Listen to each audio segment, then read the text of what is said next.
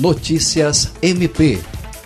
o Ministério Público do Estado do Acre, por intermédio da Promotoria de Justiça Especializada de Defesa da Saúde, promoveu na última terça-feira, dia 3, reunião com os diretores de escolas estaduais e gestores das secretarias de Educação e Saúde para apresentar estratégias que vêm sendo implementadas para melhorar os índices de cobertura vacinal no Acre. O promotor de justiça Glaucio Ney Shiromo Oshiro explicou que o encontro teve o objetivo de envolver os diretores e compartilhar informações acerca das ações traçadas em setembro de 2019 para aumentar a cobertura vacinal, assim como apresentar resultados alcançados após o período de matrículas. O promotor destacou ainda que os diretores são atores fundamentais nesse esforço conjunto para reverter a tendência de queda e consolidar a melhora dos índices de cobertura vacinal no Estado.